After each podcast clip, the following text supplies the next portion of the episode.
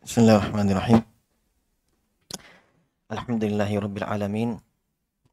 Wal aqibatu lil muttaqin wa la udwana illa 'alal zalimin. Asyhadu an la ilaha illallah wahdahu la syarika lah. Ilahul awwalin wal akhirin. Wa asyhadu anna Muhammadan abduhu wa rasuluhu wa khatamun nabiyyin. Sallallahu alaihi wa ala alihi wa ashabihi ajma'in amma ba'd. Ikhwani wa akhwati fillah rahimani wa rahimakumullah. Alhamdulillah kita bersyukur kepada Allah Subhanahu wa taala pada malam hari ini. Allah Subhanahu wa taala memberikan kepada kita semua kemudahan untuk melanjutkan kembali kajian rutin kita dan insyaallah taala pada malam hari ini yang akan kita lanjutkan adalah pembacaan kitab Lum'atul I'tiqad. Al-Hadi ila Sabilir Rasyad karya Ibnu Qudamah Al-Maqdisi rahimahullahu taala. Ya, dan kita sekarang berada pada ucapan penulis di sini. Ketika beliau sudah menyebutkan kaidah ahli sunnah yang mereka sepakat di atasnya bagaimana cara menyikapi cara beriman. Iya tentang nama-nama dan sifat-sifat Allah dalam Al-Qur'an maupun dalam hadits-hadits Nabi sallallahu alaihi wasallam. Yaitu kesimpulannya mereka muttafiquna alal iqrari wal imrar. Ya mereka sepakat atas al-iqrar meyakininya, menetapkannya, wal imror dan membiarkannya. Jelas ya? Jangan pakai al imror saja, membiarkan. Ya, harus ada ikrar dulu, ditetapkan dulu, ya, yakini dulu. Ya, nama-nama itu, sifat-sifat itu, ya, sifat-sifat yang Nabi sebutkan dalam hadis, yakini bahwa itu Allah Subhanahu wa taala bersifat dengan sifat itu sesuai dengan kemuliaan dan kebesaran Allah tidak sama dengan makhluknya. Jelas? Kemudian imror biarkan. Maksudnya membiarkan apa? Imror yaitu tidak membagaimanakannya, tidak mendatangkan tafsir-tafsir, pemaknaan-pemaknaan eh karena apa yang disebutkan dalam Al-Qur'an tentang sifat-sifat Allah, apa yang Nabi sebutkan dalam hadis tentang sifat-sifat Allah, itulah yang diinginkan. Sesuai dengan apa yang disampaikan. Karena syarat ini diturunkan oleh Allah dengan berbahasa Arab dan itu untuk difahami. Iya. Inna anzalnahu Qur'anan Arabiyan la'allakum ta'qilun. Kami turunkan kepada kalian Al-Qur'an dengan bahasa Arab agar kalian pahami. Berarti ketika Allah menghitab kita dalam Al-Qur'an mengarahkan kepada kita pembicaraan itu dalam Al-Quran, mengkhabarkan kepada kita, berarti itulah yang Allah inginkan. Paham maksudnya? Ketika Allah sebutkan dalam Al-Quran tentang tangan, tentang pendengaran, tentang penglihatan, itulah yang Allah inginkan. Paham? Maknanya jelas. Jadi tidak butuh apa? Tidak butuh penafsiran, tidak butuh penjelasan. Sebagaimana yang disebutkan mereka-mereka yang ini menolak sifat itu. Ya.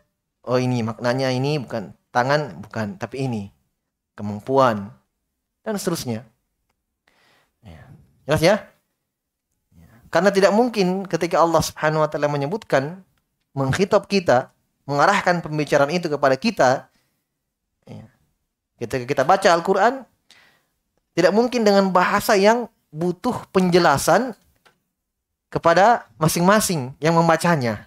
Nah, kan kalau begini berbahaya. Ya kan? Berbahaya seperti ini. Kenapa? Karena semua orang punya akal. Dan semua orang punya pandangan berbeda. Maka kalau dikembalikan pemaknaannya kepada masing-masing orang, ya, berarti apalagi untuk sifat-sifat Allah Subhanahu wa taala. Berarti nanti sifat-sifat tersebut bukan sebagaimana yang Allah inginkan, tapi sebagaimana yang kita inginkan. Jelas ya? Nah, makanya al-iqrar wal imrar. Makanya Ibnu Qudamah sebutkan di sini mereka sepakat semuanya atas ini. Kemudian kata beliau, wa qad umirna bil iktada'i li atharihim. Ya, kita sudah jelaskan ini sebagiannya tapi ada yang belum kita sempurnakan kalimatnya. Ibnu Qudamah mengatakan wa qad umirna bil iktifai li atharihim. Kami telah diperintah kita telah diperintah untuk iktifa mengikuti menapaki ya li atharihim. Asar-asar yang datang dari mereka para salaf itu para pendahulu kita, nabi dan para sahabat wal ihtida'i bimanarihim dan kita telah diperintah juga untuk berpetunjuk dengan cahaya yang mereka bawa. Petunjuk. Wahudzirna al-muhdatsat dan kita telah diperingatkan dengan keras tentang al-muhdatsat, tentang perkara-perkara yang diada-adakan, perkara-perkara yang tambah-tambahkan. Ya. Man ahdatsa fi amrina hadza ma laysa minhu fawaradun Kata Nabi kita Muhammad SAW, siapa yang membuat mengada-adakan perkara baru dalam agama kami yang tidak ada tuntunannya, faurodun. Bahwa rodun, tertolak. Iya, ketika Nabi menunggu di telaga, kata beliau, ini faradtukum alal haud. Saya menunggu kalian di telagaku. Eh, maka manusia di antara umatnya datang meminum ke telaga itu, ada yang terusir. Ada yang terusir, tidak minum di telaga tersebut dilarang untuk meminum dari telaga tersebut. Maka kata Nabi ummati ummati umatku kenapa mereka terusir? Kenapa mereka tidak meminumnya? Dikatakan kepada Nabi SAW, Innaka la tadri ma ahdathu ba'daka. Kamu tidak tahu apa yang mereka ada-adakan, apa yang mereka buat dari perkara baru setelah kamu meninggal. Setelah kamu meninggal. Ya, makanya kata para ulama di antara orang-orang yang terusir dari telaga nanti adalah ya, ahlul bidah, orang-orang yang mengadakan perkara baru dalam agama. Ini semua ancaman-ancaman bagi mereka. Jelas ya, berbahaya. Kemudian kata beliau, wa ukhbirna annaha min dhalalat dan telah dikabarkan kepada kita semua kata Ibnu Qudamah rahimahullah bahwa perkara baru, perkara-perkara yang diada-adakan adalah dhalalat dari kesesatan. Ya.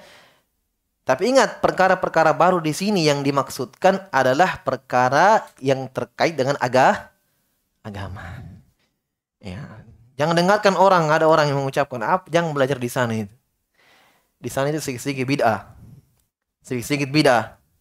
Ya, kau yang bid'ah kata, kata dia. Ya. Ya, kepala semujung kaki bid'ah. Ya, sedikit-sedikit bid'ah. Ya, Sampai kata mereka kalau begitu jangan pakai motor.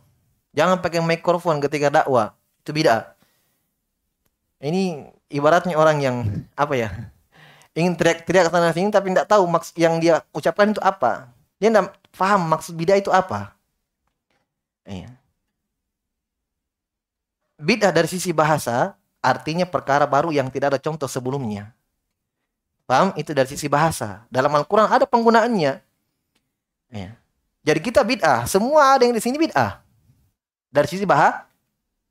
Bahasa. Dalam Al-Quran kata Allah subhanahu wa ta'ala tentang ucapan Nabi SAW. Kata Allah. Ma kuntu bid'am minar rusuli.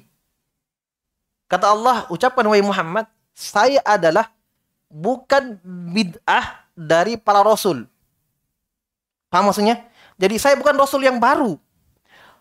Bukan rasul yang baru ada. Sebelum saya tidak ada. Ada Rasul sebelum saya. Nabi Nuh, Nabi Ibrahim, Nabi Musa, Nabi Isa. Ya kan? Itu mana bid'ah penggunaannya dalam kalimat. Saya bukan bid'ah dari para Rasul. Bid'ah dari sisi apa? Penggunaannya bah bahasa. Jadi bid'ah itu adalah perkara baru yang tidak ada contohnya. Jadi langit, bumi, semua kita bid'ah. Perkara muhdath diadakan yang dulu tidak ada contoh sebelumnya. Difahami? Jadi mereka katakan mikrofon iya bid'ah. Tapi secara bahasa yang dilarang dalam syariat bid'ah dari sisi syarak, pengertian secara syariat. Iya. Disebutkan oleh para ulama tentang pengertiannya. Bid'ah yang dimaksudkan yang dalam hadis kata Nabi sallallahu wa kul bid'atin dhalalah. Nabi menjelaskan bahwa semua perkara Bid'ah yang diadakan sesatan. Dalam tambahan riwayat yang lain, kullu dan finnar. Kesesatan tempatnya dalam neraka. Ya, sampai Nabi mengancam, la'anallahu man awa muhdisan. Allah melaknat orang yang melindungi pelaku bid'ah. Orang yang mengadak dalam perkara baru dalam agama. Apalagi orangnya. Ini yang melindungi dilaknat oleh Allah. Jelas ya? ya. Adapun perkara dunia lain, perkara dunia kata Nabi antum a'lamu bi umuri duniakum. Kalian yang lebih tahu tentang perkara dunia kalian. Silahkan kalian mau buat pesawat terbang, mau buat ini silahkan. Itu ucapan Nabi ketika sahabat mengawinkan kurma dengan kurma. Ya, di, dikawinkan kurma supaya berbuah cepat. Ditanya boleh ya salah, silahkan. Antum a'lamu bi umuri duniakum. Perkara dunia silahkan kalian ya membuat-buat silahkan. Antum yang lebih tahu. Kalian yang lebih tahu. Itu perkara dunia. Nah, tapi kalau perkara akhirat tidak boleh. Tidak boleh. Iya. Membuat-buat perkara baru. Ya, kata Ibnu Qudamah rahimahullah telah dikabarkan kepada kita semua bahwa itu adalah kesesatan. Ya.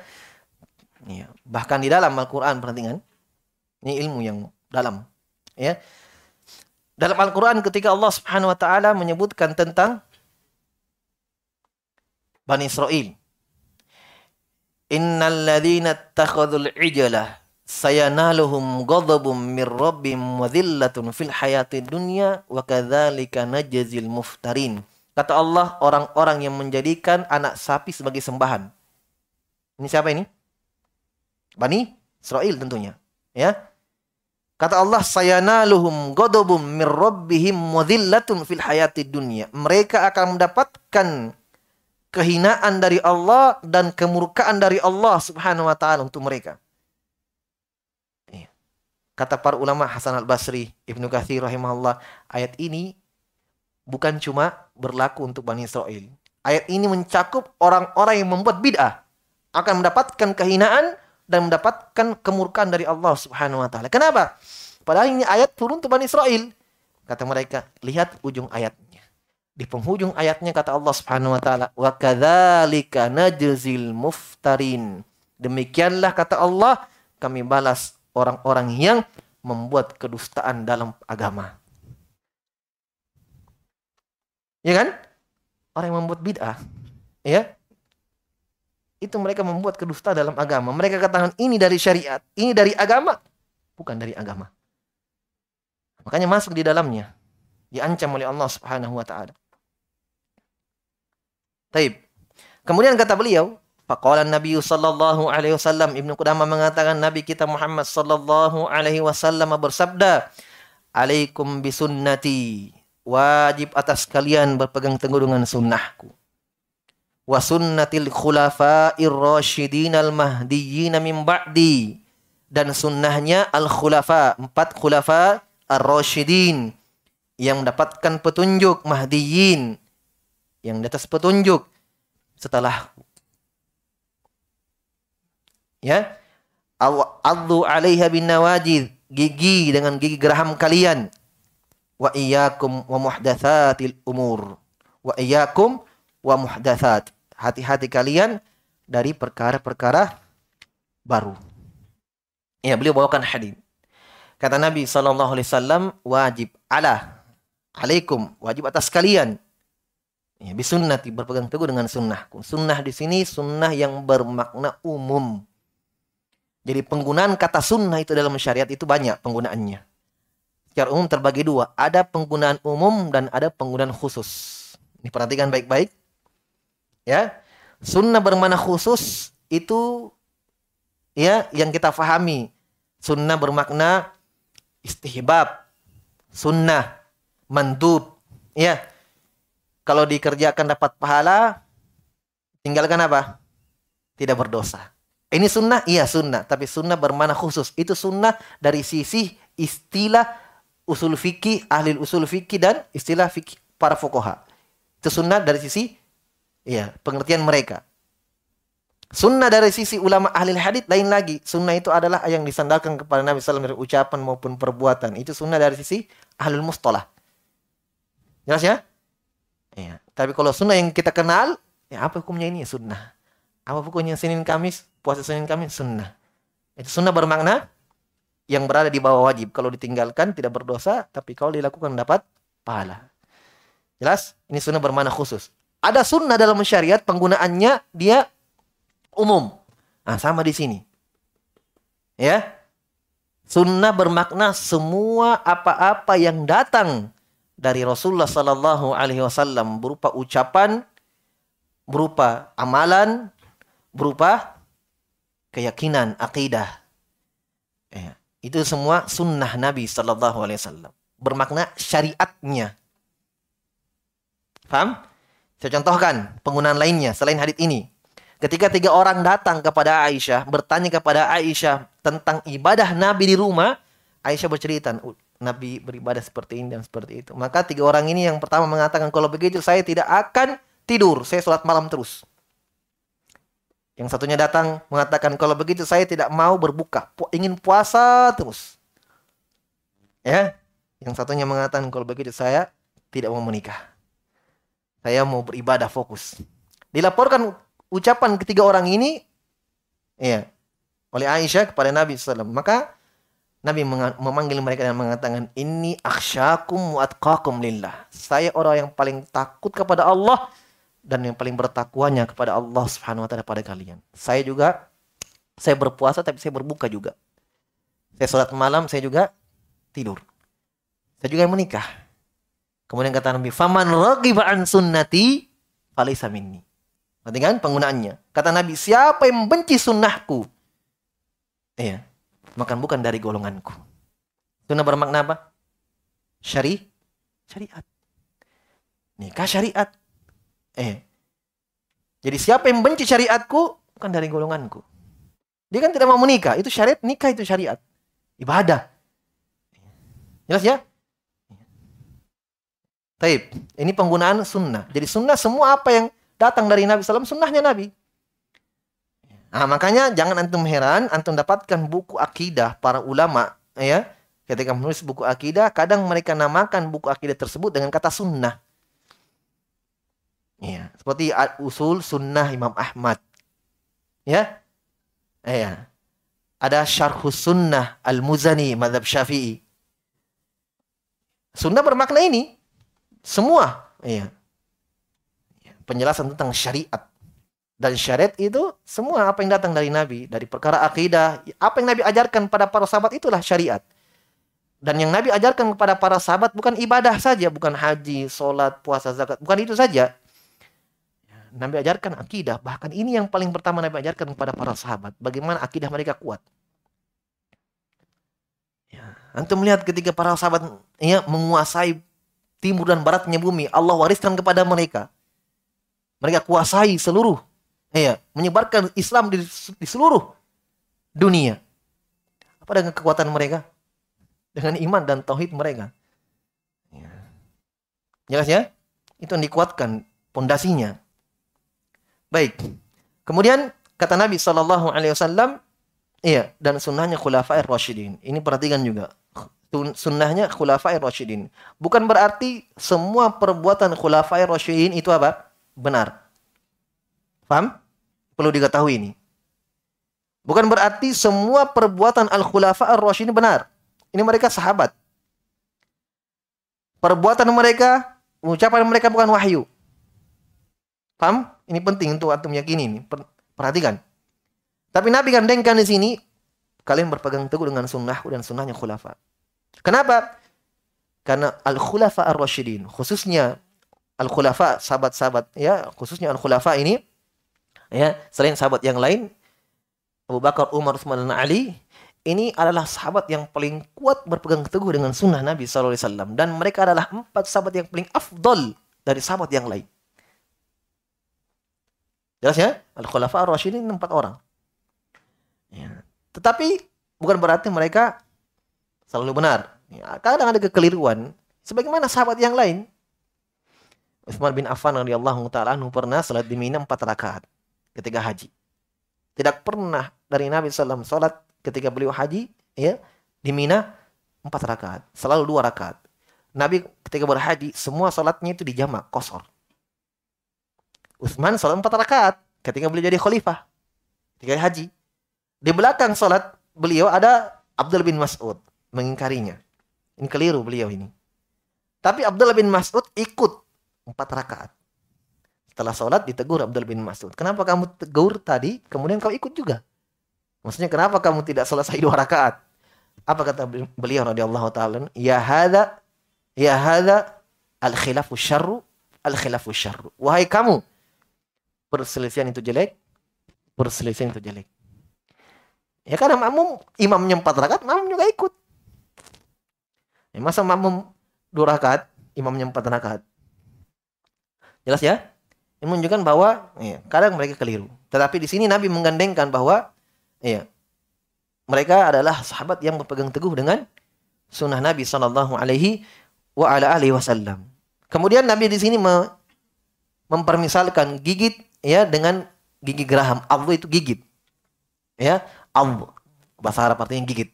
Dalam Al-Quran, Yauma ya'allu zalimu ala yadayhi yakulu ya laitani takhuttu rasuli sabila ya wailata laitani lam attakhidh fulanan khalila. Dalam Al-Quran ketika orang zalim menggigit ya Allah, Allah menggigit jari tangannya, kedua tangannya. Menyesal. Nah, di sini Nabi mengatakan gigitlah dengan gigi geraham. Kenapa di, Nabi perintahkan di sini memakai kinaya, kalimat kiasan, kalimat ungkapan dengan gigi geraham. Ya. Karena gigi geraham itu adalah gigi yang paling kuat dalam menggigit. Maksudnya Nabi pegang kuat-kuat, jangan pernah lepaskan sunnah itu. Syariatnya Nabi SAW. Dalam hadis yang lain kata Nabi SAW, kata Nabi SAW dalam hadis yang sahih, Ya taraktukum ala syai'ain in tamassaktum bihi ma lan tadillu ba'dahu abada. Saya tinggalkan kalian di atas dua perkara. Kalau kalian pegang dua perkara ini, kalian tidak akan pernah tersesat selama-lamanya. Kitabullah wa sunnati. Kitab Allah dan sunnahku.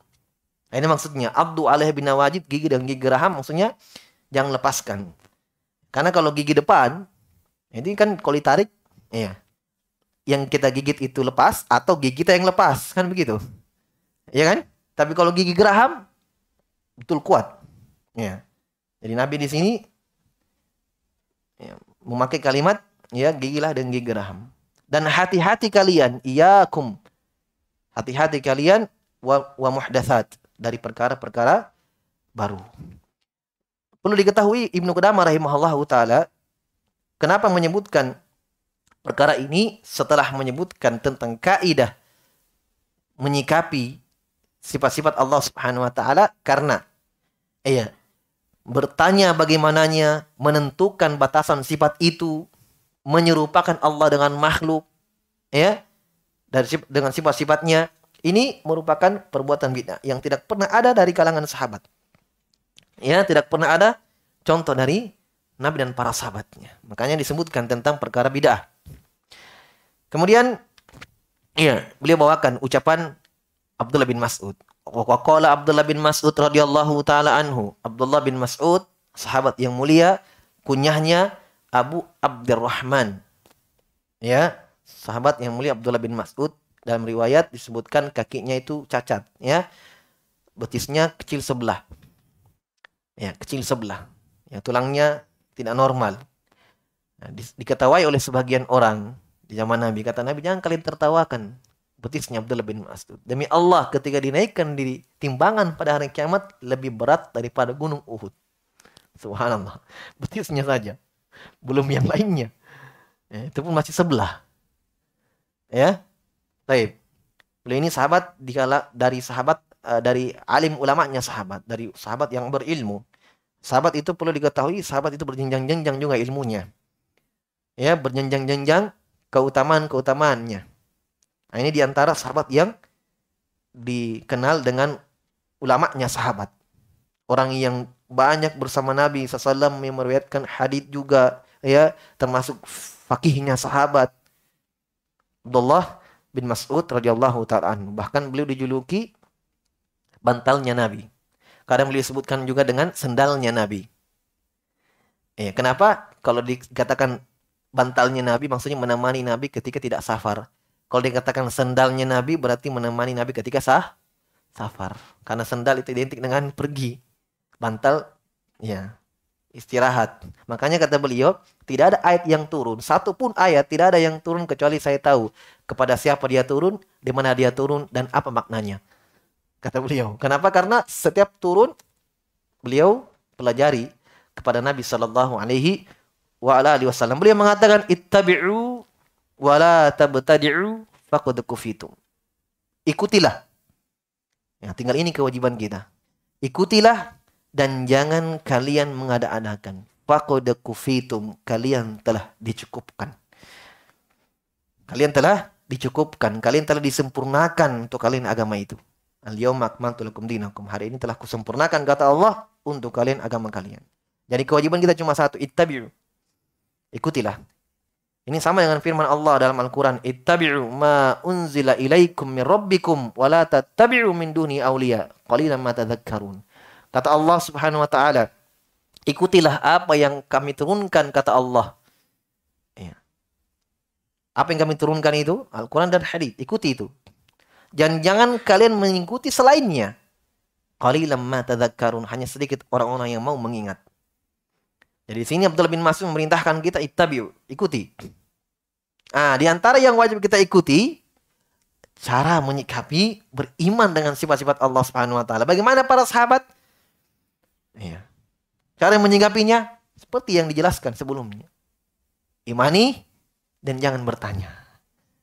Ya kasih jelas ya? Ah, perhatikan ini ini dari kecerdasan dari fikih Ibnu Qudamah setelah beliau bawakan ucapan Abdullah bin Mas'ud, beliau bawakan ucapan Umar bin Abdul Aziz. Perhatikan ucapan Umar bin Abdul Aziz sangat indah ucapannya. Yang tidak berlebihan kalau kita katakan perlu ditulis dengan tinta emas ucapan Umar bin Abdul Aziz ini, Umar bin Abdul Aziz adalah seorang tabi'in yang diangkat sebagai pimpinan negara pada waktu itu. Umar bin Abdul Aziz terkenal. Ya.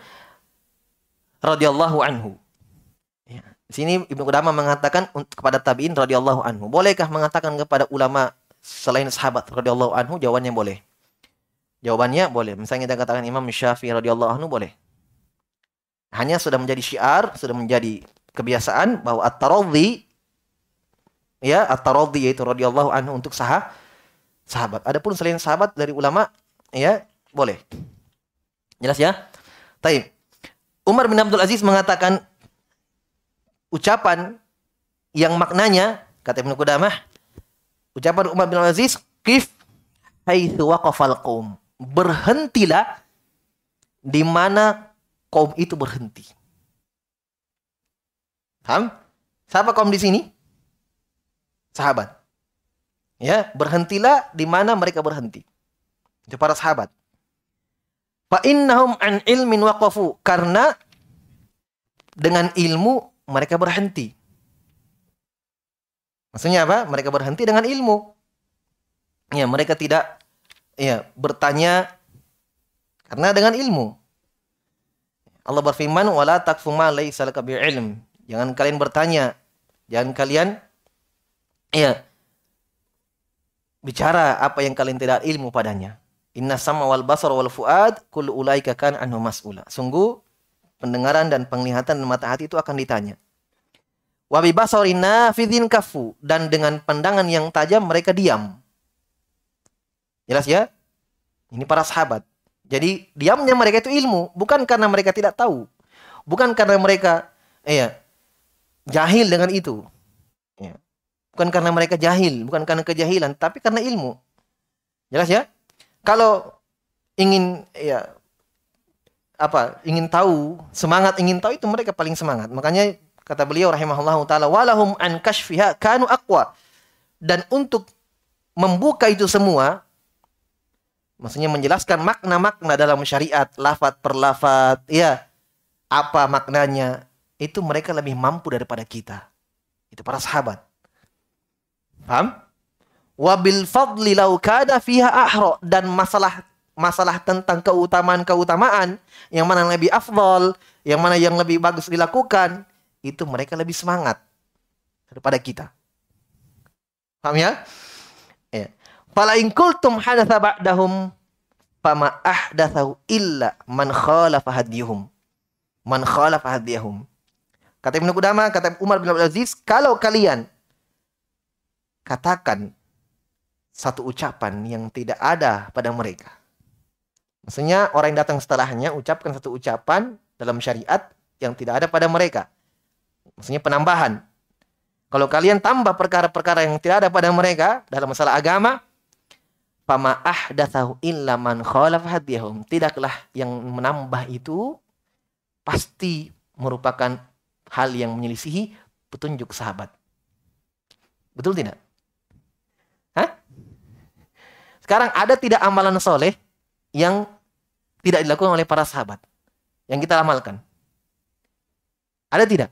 Ada tidak amalan yang kita amalkan, sahabat tidak amalkan? Pasti tidak ada. Makanya kalau ada yang menambah dari para sahabat, pasti itu tidak disyariatkan. Apa? Isra Miraj. Apa? Maulid. Kan lucu, kalian rayakan, kalian anggap itu syariat, sahabat tidak lakukan. Ini yang lebih pintar siapa sih? Kalian atau sahabat? Yang lebih cemburu, yang lebih semangat dalam syariat, sahabat atau kalian? Pasti sahabat. Tapi sahabat tidak lakukan. Ya kan? Sahabat tidak lakukan. Makanya sudah kita jelaskan pada pertemuan yang lalu bahwa tidaklah bid'ah itu muncul pasti sunnah apa? Tidaklah satu bid'ah muncul pasti sunnah apa? Tertinggal di situ, hilang di situ. Ya. Bid'ah maulid muncul. Ada sunnah yang tertinggal. Sunnah yang tidak ada itu. Itulah sunnahnya. Ya kan? Apalagi peristiwa-peristiwa besar seperti itu. Masya Allah. Kita cuma kabar yang kita dengar. Sahabat langsung diceritakan oleh Nabi. Nabi dalam hadis ketika selesai peristiwa Mi'raj dalam satu malam. Isra dan Mi'raj diperjalankan dari Masjid Haram ke Masjid Aqsa. Dari Masjid Aqsa naik ke Sidratul Muntaha. Indah Jannatul Ma'wa. Di situlah surga. Satu malam saja. Besoknya langsung diceritakan kepada para sahabat. Diimani oleh sahabat. Ada mereka yang merayakan itu? Umar bin Aziz sudah sebutkan, kalau masalah semangat, kalau masalah yang paling afdol mereka duluan. Iya kan? Ya. Walaqad wasafu minhu ma yushfi dan para sahabat itu sudah mensifatkan sudah memberikan pelajaran kepada kita, pengajaran kepada kita apa yang sudah menutupi semuanya. Wa takallama minhu bima yakfi dan mereka sudah berbicara dengan perkara yang sudah mencukupi. Nggak butuh tambahan, ikhwan. Nggak butuh tambahan. Ya. Makanya sahabat kalau melakukan sesuatu yang tidak ada tuntunannya di zaman wahyu, imma turun wahyu dari Allah menegurnya, atau Nabi yang menegurnya, atau sahabat yang lain menegurnya. Maka ketika ada perbuatan sahabat, tidak ada yang menegurnya, Ibnu Taimiyah mengatakan itu hujah. Paham maksudnya? Hujah itu. Kenapa? Hah? Kalau salah pasti ada yang tegur, sahabat. Kalau tidak ada yang tegur berarti sepa? Sepakat. Kan begitu.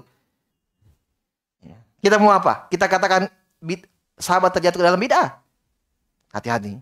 Ibnu Taimiyah menunggu kesepakatan bahwa tidak ada sahabat satupun sahabat yang terjatuh dalam bid'ah. Tidak ada. Tidak boleh kita katakan sahabat terjatuh dalam bid'ah. Oleh karena itu, perhatikan. Azan kedua Utsman di hari Jumat ini pertama kali kenapa muncul adzan dua kali di hari Jumat. Paham ya? Di zaman Nabi tidak ada, satu kali saja adzan Jumat. Di zaman Abu Bakar satu kali saja. Di zaman Umar satu kali. Di zaman Utsman bin Affan, beliau jadi khalifah, ketika adzan Jumat sekali, beliau lihat di pasar orang masih jual beli. Dia perintahkan satu orang lagi untuk adzan lagi ke, untuk kedua kalinya agar mereka dengar. Dari situ orang ikuti, oh adzan dua kali berarti. Kata Ibnu Taimiyah rahimahullah taala, adzan Utsman masyru disyariatkan. Tidak boleh kita mengingkari ada masjid yang adzan dua kali kita ingkari. Kamu ini bid'ah. Tidak boleh. Silahkan. Jelas ya? Karena itu ijtihad dari Utsman bin Affan. Kenapa? Karena kata Ibnu Taimiyah, di zaman Utsman masih hidup sahabat yang lain. Ada dari mereka satu huruf dari mulutnya mengingkari Utsman? Tidak ada. Berarti apa? syariat. Sunnahnya khulafa. Paham? Tapi kalau dia memilih satu kali saja adzan karena di zaman Nabi cuma sekali, itu lebih baik baginya, baik bagi dia. Dan itu yang benar. Itu yang afdal dia lakukan. Khairul hadi hadi Nabi Muhammadin wasallam. Sebaik-baik petunjuk petunjuk Nabi. Karena memang Utsman berijtihad di situ. Iya, berpendapat di situ. Dua kali, karena ada yang belum dengar, dua kali adzan. Itulah muncul awalnya apa? Adzan dua kali di hari Jumat. Jadi yang mau adzan dua kali ya? Ya, kita tidak ingkari. Kita tidak mengingkarinya. Jelas ya? Taib. Kemudian, ya, intinya saya hanya menjelaskan bahwa jangan berpemahaman, apalagi sampai meyakini sahabat itu membuat perkara baru atau terjatuh ke dalam bid'ah. Tidak ya? Dan mereka, subhanallah, perhatikan mereka kalau salah dalam ijtihadnya, salah salah dalam pendapat pribadinya, kalau salah dapat pahala satu. Tidak dosa. Kalau benar dapat pahala du, dua. Ah, kita kalau salah dapat dosa. Kalau benar dapat pahala. Kalau salah berdosa. Ya. Jelas ya? Kalau keliru. Ya, kalau uh, menambah perkara-perkara baru berdosa. Kalau sahabat tidak. Tapi kalau melakukan kelas kesalahan dan uh, tidak disengajai itu tidak dianggap dosa ya, tidak dianggap dosa. Tapi kalau menambah perkara-perkara baru salah, ya itu tidak diperbolehkan. Kemudian kata Umar bin Abdul Aziz rahimahullah taala, "Fama fauquhum muhassirun." Tidak ada yang melampaui perhatikan ucapannya, tidak ada yang melampaui sahabat Maksudnya up, siapa yang berusaha mengalahkan amalan sahabat melampaui mereka, maka pasti muhasirun itu membuat dirinya capek. Membuat dirinya capek. Eh, merugikan dirinya sendiri. Wa madunahum muqassir dan kalau ada yang ingin kurang dari sahabat, apa maksudnya ini? Kalau kalau ada mau yang yang mau berusaha mengalahkan sahabat, maka kata Umar bin Aziz, pasti hanya membuat capek dirinya. Tapi kalau ada orang yang mau mengurangi dalam artian tidak sampai ke amalannya sahabat mengurangi di bawahnya, ya, maka mukosir dianggap kurang. Laqad qasara anhum qaumun fajafau. Sebagian kaum ada yang kurang yaitu meremehkan sunnah, meremehkan syariat, ya, fajafau. Mereka pun tersesat. Watajawazu watajawaza akhurun watajawazahum akhurun fagolau sebagian kaum lagi ekstrim. Ingin mengalahkan sahabat. Terjatuh ke dalam sikap gulu ekstrim. Ya. makanya perhatikan di sini. Kata Ibnu Qayyim tidaklah syaitan itu ya tidaklah seorang hamba ketika melakukan satu ibadah maka pasti syaitan di situ ada dua senjatanya kalau dia tidak menyesatkan hamba itu dari sisi sikap gulu ekstrim melebihkan, maka yang kedua menyepelekan. Pasti itu. Ambil coba contoh, saya contohkan zikir. Ya, zikir. Ada orang berzikir kurang dia. Tidak mau berzikir sama sekali mengingat Allah Subhanahu wa taala. Ini berarti Iya, kurang. Ada juga berzikir tapi lebih. Sampai la ilaha illallah. La ilaha illallah. Ya, sampai geleng-geleng sampai joget-joget sampai dikira gila. Karena memang ada hadis mereka buat, "Udkurullah hatta yuqala innaka majnun." Berzikirlah kepada Allah sampai kamu dikatakan gila. Ya memang seperti orang gila. Ini berarti apa? X ekstrim. Ya. Jelas ya? Saya contohkan nanti akan kita bahas, tapi tidak apa-apa. Saya sebutkan supaya kita paham. Dalam masalah iman. Dalam masalah iman, dua kutub di sini. Ada kutub ekstrim, ada kutub yang menyepelekan. Ya, iman. Iman itu ucapan keyakinan dalam hati dan amal anggota tubuh. Iman bertambah dan berkurang. Paham? Bertambah dengan ketaatan dan berkurang dengan berkurang dengan maksiat. Semakin taat dia kepada Allah, semakin dia tambah ketaatannya, bertambah besar imannya. Dia maksiat, dia dosa, dia berkurang keimanannya. Tetapi apa? Di sisi ahli sunnah, mukmin yang bermaksiat kita katakan dia tetap mukmin tetapi naqisul iman, kurang imannya. Karena bermaksiat. Nah, perhatikan, dua kutub. Ada yang ekstrim. Orang ekstrim dalam masalah iman siapa? Orang-orang khawarij dan mu'tazilah. Mereka mukmin bermaksiat, imannya keluar semua. Keluar semua imannya karena mereka menganggap iman satu bagian, kutla wahidah. Keluar sebagian dengan maksiat harus keluar semua. Kalau keluar semua apa artinya? Iman pergi semua apa artinya? Kafir. Khawarij dan Mu'tazilah. Ada lagi yang seberang dengan mereka, Murji'ah. Mereka katakan iman maksiat, ya, orang yang beriman maksiat, imannya tetap, tidak ada yang keluar. Tetap. Jadi di sisi orang Murji'ah sama saja. Orang sholat, puasa, zakat, haji, amalan ketaatan dengan orang yang tidak melakukan itu sama saja. Imannya sempurna tetap. Ini bahaya yang seperti ini. Paham? Orang akan terjatuh ke dalam dosa. Yang penting kan dalam hati sudah selesai. Mau mencuri, mau apa, yang penting iman. Sempurna imannya. Jadi Abu Bakar dengan kita sama saja imannya kita, sempurna imannya. Ini apa? Menyepelekan. Khawarij terlalu berlebihan. Paham? Intinya mereka ternyata sama. Menganggap iman tidak bisa bertambah dan berkurang. Hanya satu bagian saja. Orang murjiah, ini iman. ya Keluar dengan maksiat, tidak ada yang keluar. Tetap. Jadi sempurna tetap. Jadi pelaku maksiat, imannya tetap sempurna. Kalau murjiat, ya terlalu ekstrim. Keluar sebagian harus ikut semua. Artinya kalau iman keluar semua, artinya kah? Kafir. Habis. Makanya pelaku dosa mereka kafirkan. Makanya peledakan, pengeboman, karena kafir semua itu. Jelas? Ahli sunnah perhatikan di pertengahannya. Kata mereka iman itu bertambah dan berkurang. Ini iman seorang mukmin kalau dia bermaksiat keluar sebahagiannya, tetap tinggal, tidak kafir. Tapi tetap bahwa maksiat dan dosa membahayakan iman. Tetap tidak sebagaimana orang-orang murjiah yang mengatakan dosa dan maksiat tidak membahayakan i iman. Coba perhatikan. Ini dalam masalah iman saja.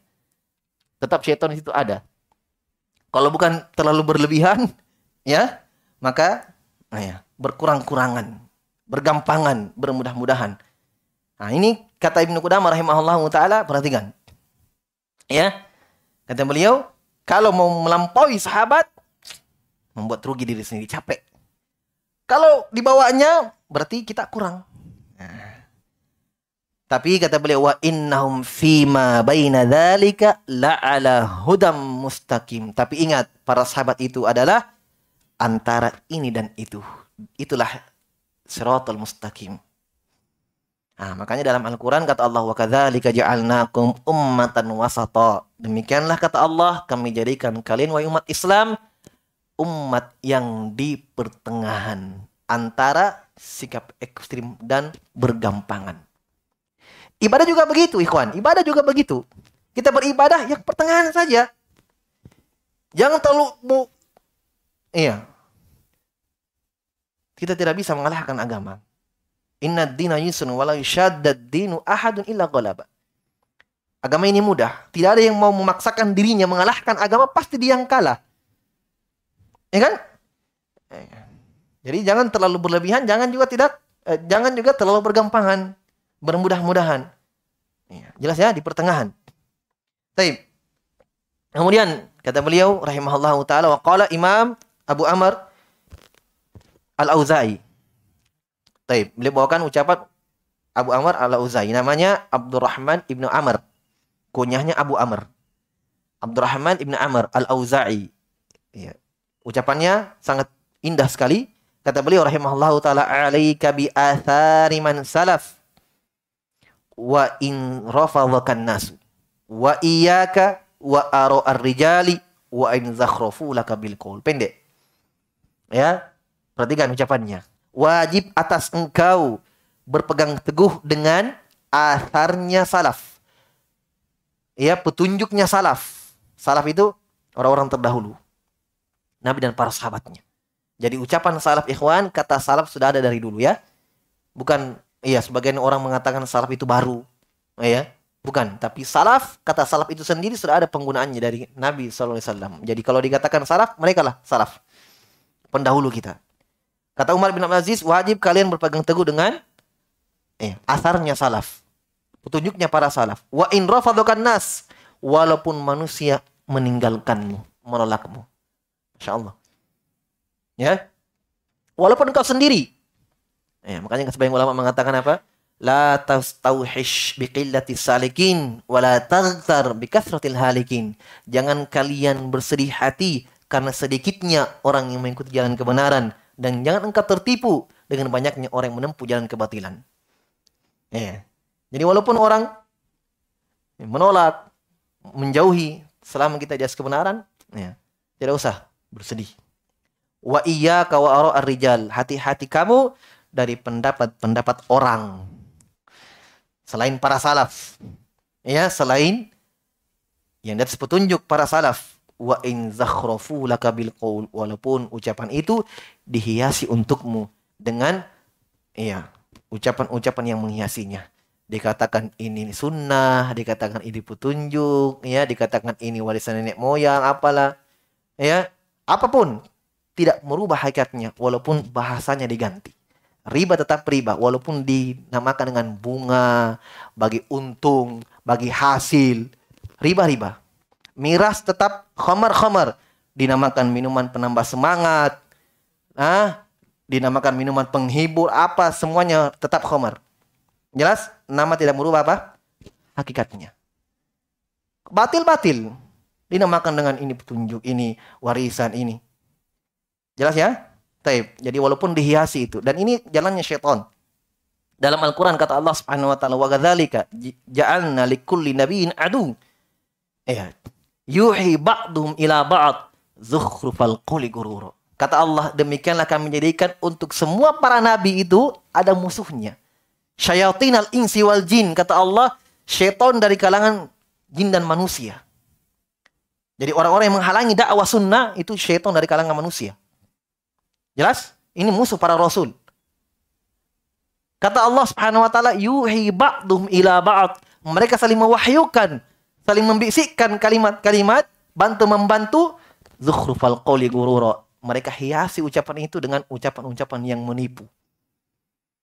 Ucapan-ucapan iya, yang menipu. Jelas ya? Jadi semuanya ucapan Ibnu Mas'ud, ucapan Umar bin Aziz, ucapan Al-Auza'i semuanya menunjukkan apa? Wajibnya kita berpegang teguh ya petunjuk ya para salaf. Baik, cukup dulu insyaallah taala kita lanjutkan pada pertemuan selanjutnya. Sudah azan ya? Beliau membawakan masih beberapa ucapan para salaf di sini. Baik, wallahu taala alam bisawab.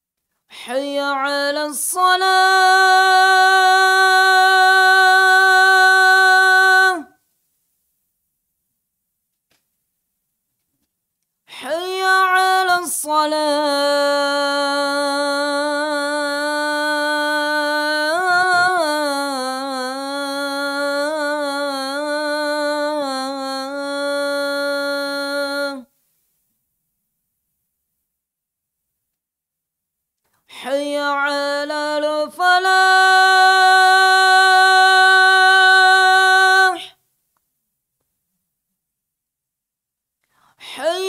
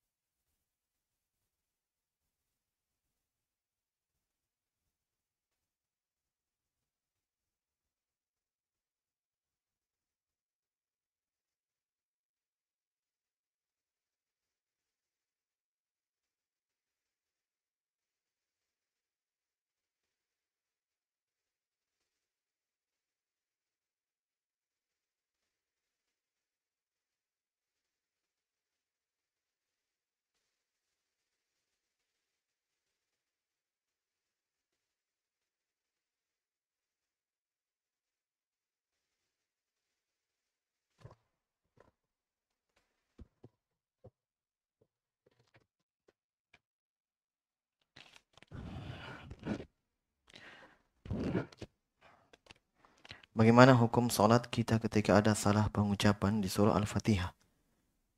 Sedangkan ia adalah rukun sholat.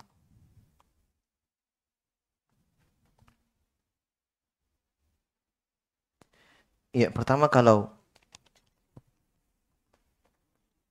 eh, imamnya yang mengucapkannya salah pengucapannya dan kesalahan ini merubah maknanya, maka ini kata ulama tidak sah sholat di belakangnya.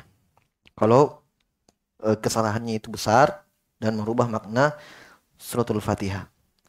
Nah, berarti kalau kita juga yang baca seperti itu misalnya kesalahannya yang memang eh, disengaja dalam artian tidak mempelajari hukum-hukum Al-Quran, tajwid, makhraj dan seterusnya, maka ini eh, bisa membatalkan sholat.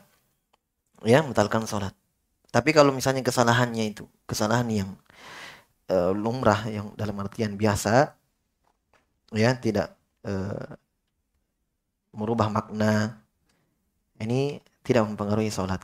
Maksudnya tidak membatalkan sholatnya. Karena lahan itu dalam uh, hukum tajwid itu kan ada dua kan lahan segir dan lahan kabir lahan uh, kesalahan yang kecil dan kesalahan yang besar ya.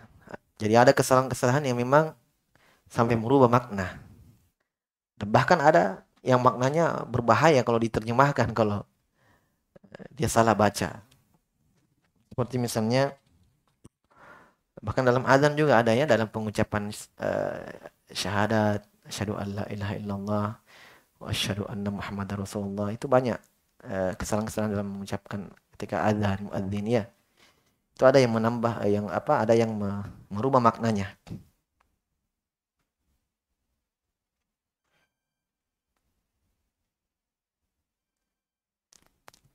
di dalam Al-Quran apa maksud dari kami padahal Allah yang berfirman itu ta'zim li nafsihi al-mu'adzam nafsi al-mu'adzam nafsahu yang eh, apa Allah Subhanahu wa taala mengagungkan dirinya, memuliakan dirinya.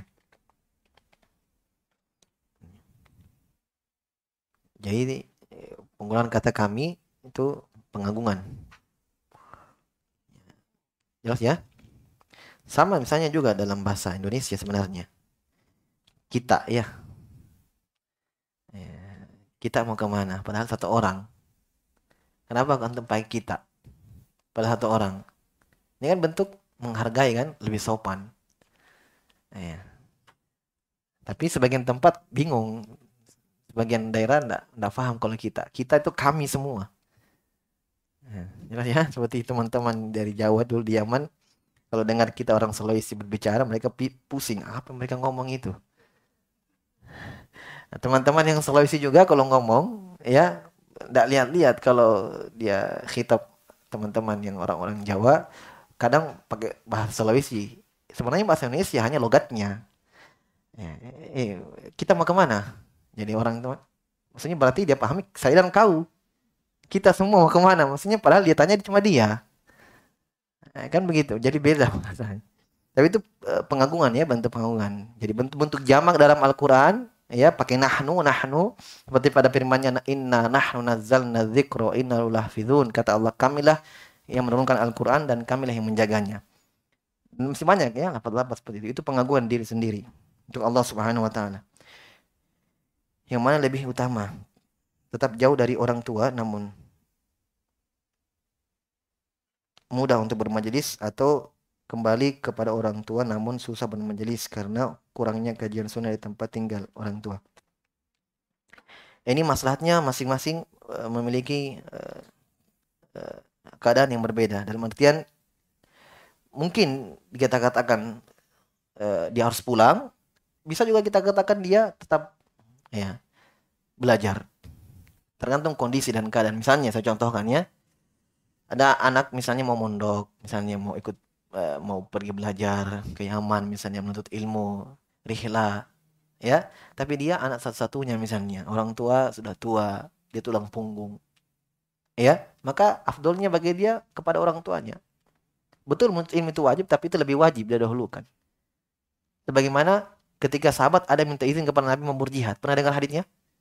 Dia mau berjihad. Tapi kata Rasul kata Rasul kamu punya orang tua ada ya Rasulullah kamu pulang fafihi ma tujahid berjihadlah pada orang tuamu tapi sahabat yang lain diizinkan. Kenapa? Karena kondisi berbe berbeda. Keadaannya berbeda. Dia ini mungkin dia anak satu-satunya dia. Tidak ada yang bantu orang tuanya. Kalau dia pergi berjihad, kalau mati orang tuanya siapa yang biayai?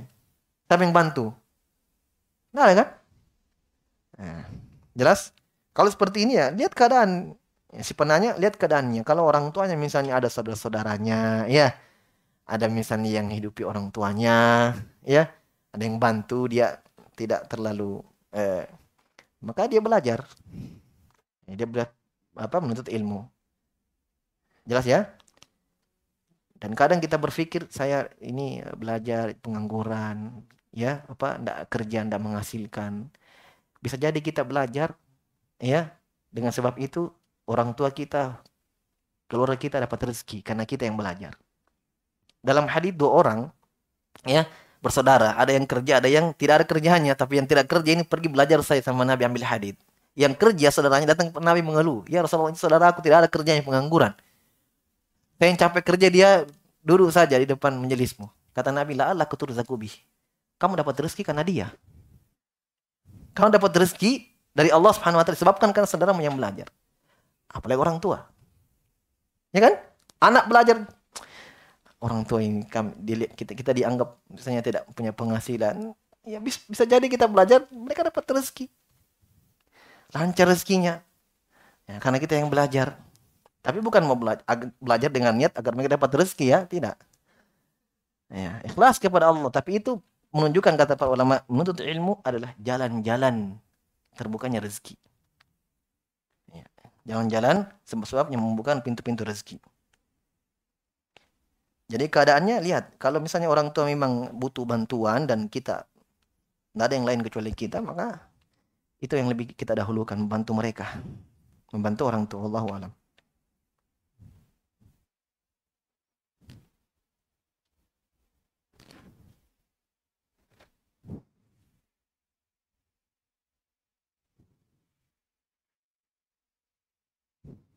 Bagaimana sikap kita apabila salah seorang orang tua yang merupakan guru tarekat sufi. Sedang anak pribadi mengikuti manhaj salaf. Orang tua guru tarekat sufi.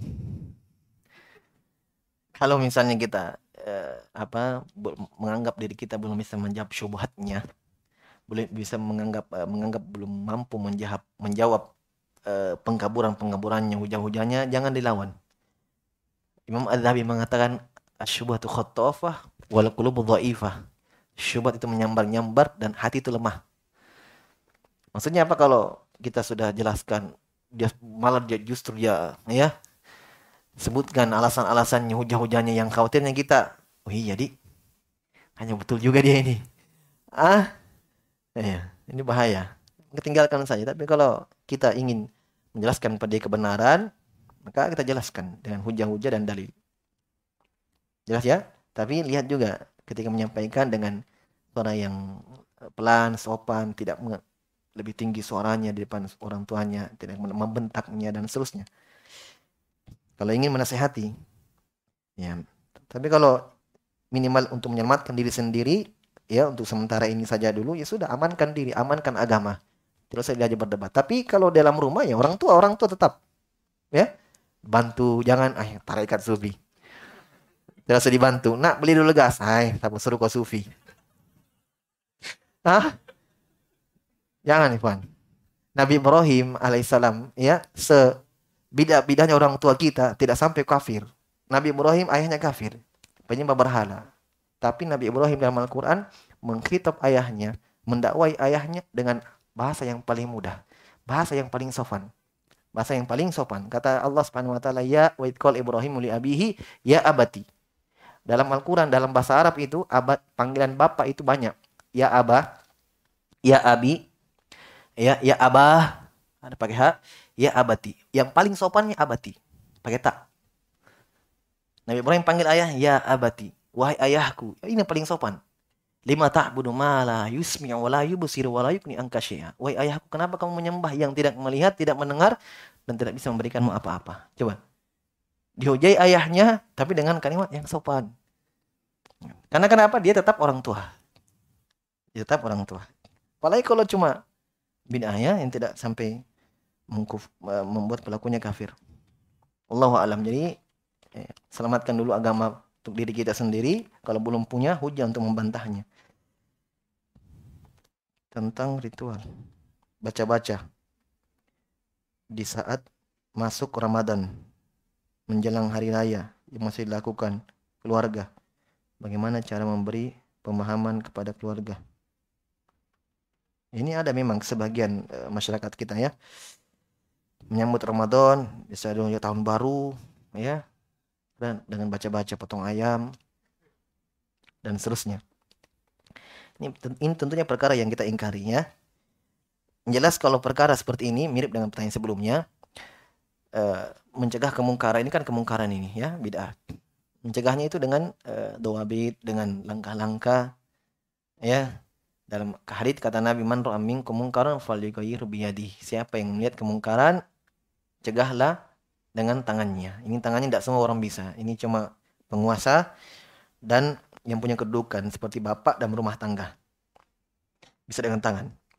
Dia melihat kemungkaran pada anaknya bisa dia dengan tangannya dipukul, cegah.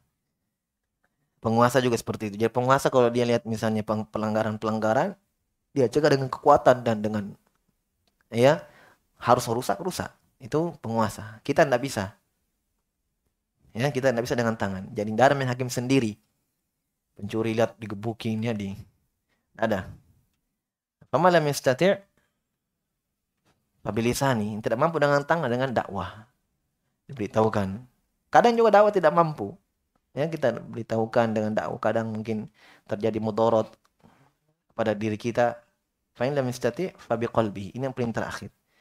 Mampu dengan lisan, dengan hati. Minimal kita ingkar dalam hati. Misalnya keluarga melakukan itu. Eh, pertama kita lakukan dalam hati dulu. Ini kadar wajib ya. Ya. Ingkar dalam hati bahwa ini tidak disyariatkan. Sekarang tinggal yang kedua, bisa tidak kita dengan lisan? Ya, lihat waktunya. Oh, mungkin jangan ketiga lagi mereka betul-betul lakukan ritual itu, jangan. Pak, tidak boleh ini. Ya, lagi khususnya berdoa ya. Kita datang, Pak, tidak boleh ini. Ya, bahaya nanti dapat siku atau ya Ya, mungkin waktu yang lain diingatkan. Jelas ya? Ada waktunya, keadaan-keadaannya. Itu pun kalau mampu. Tape. Tentunya yang kedua juga dengan berdoa. Ya, mendoakan mereka. Karena hati di tangan Allah. Mungkin hari ini mereka tidak mau menerima, tidak bisa. Jawabannya selalu biru. Ya kan? Selalu itu. Kau baru, kau baru. Ya. Eh, didoakan, didoakan mungkin berubah besok mau menerima. Jelas ya? Sebagaimana Nabi SAW tidak berhenti mendakwakan kepada keluarganya, pamannya Abu Talib. Ya, sampai meninggal pun ditalkin la ilaha illallah. Ini menunjukkan bahwa kita tidak sekali dua kali menasihati keluarga tidak, tetapi terus ya. Kalau perlu sampai kita meninggal terus nasihati. Ya, sampai iya, ada di antara kita yang meninggal. Sebagaimana Nabi Shallallahu alaihi wasallam. Ya, tentunya berdoa juga jelas ya berdoa. Karena dalam hadits Abu Darda radhiyallahu taala anhu yang kalau Imam Muslim kata Nabi tidaklah seorang mendoakan saudaranya dalam keadaan gaib fi dhahril gaib dalam keadaan saudaranya tidak tahu dia doakan malaikat mengatakan wala kamisluhu untuk misal itu. Ya kan? Apalagi kalau kita doakan keluarga. Berarti kalau kita doakan dia dapat hidayah Allah tambah hidayah untuk kita. Ya kan? Kita doakan ya Allah berikanlah hidayah hidayah dalam keadaan dia tidak tahu kita doakan ya Allah berikanlah hidayah hidayah maka malaikat mengatakan kamu juga dapat hidayah. Seperti untukmu yang semisal itu. Hidayah atas hidayah kita butuh. Ya, hidayah atas hidayah itu hidayah kepada istiqomah. Kepada keistiqomahan. Jadi minimal didoakan. Ya, sampai dinasihati dan berusaha dinasihati. Cuma dulu ya. Wallahu taala alam bisawab. Subhanakallahumma bihamdik. Asyhadu an la ilaha illa anta wa atubu ilaik wa akhiru da'wana alhamdulillahi rabbil alamin.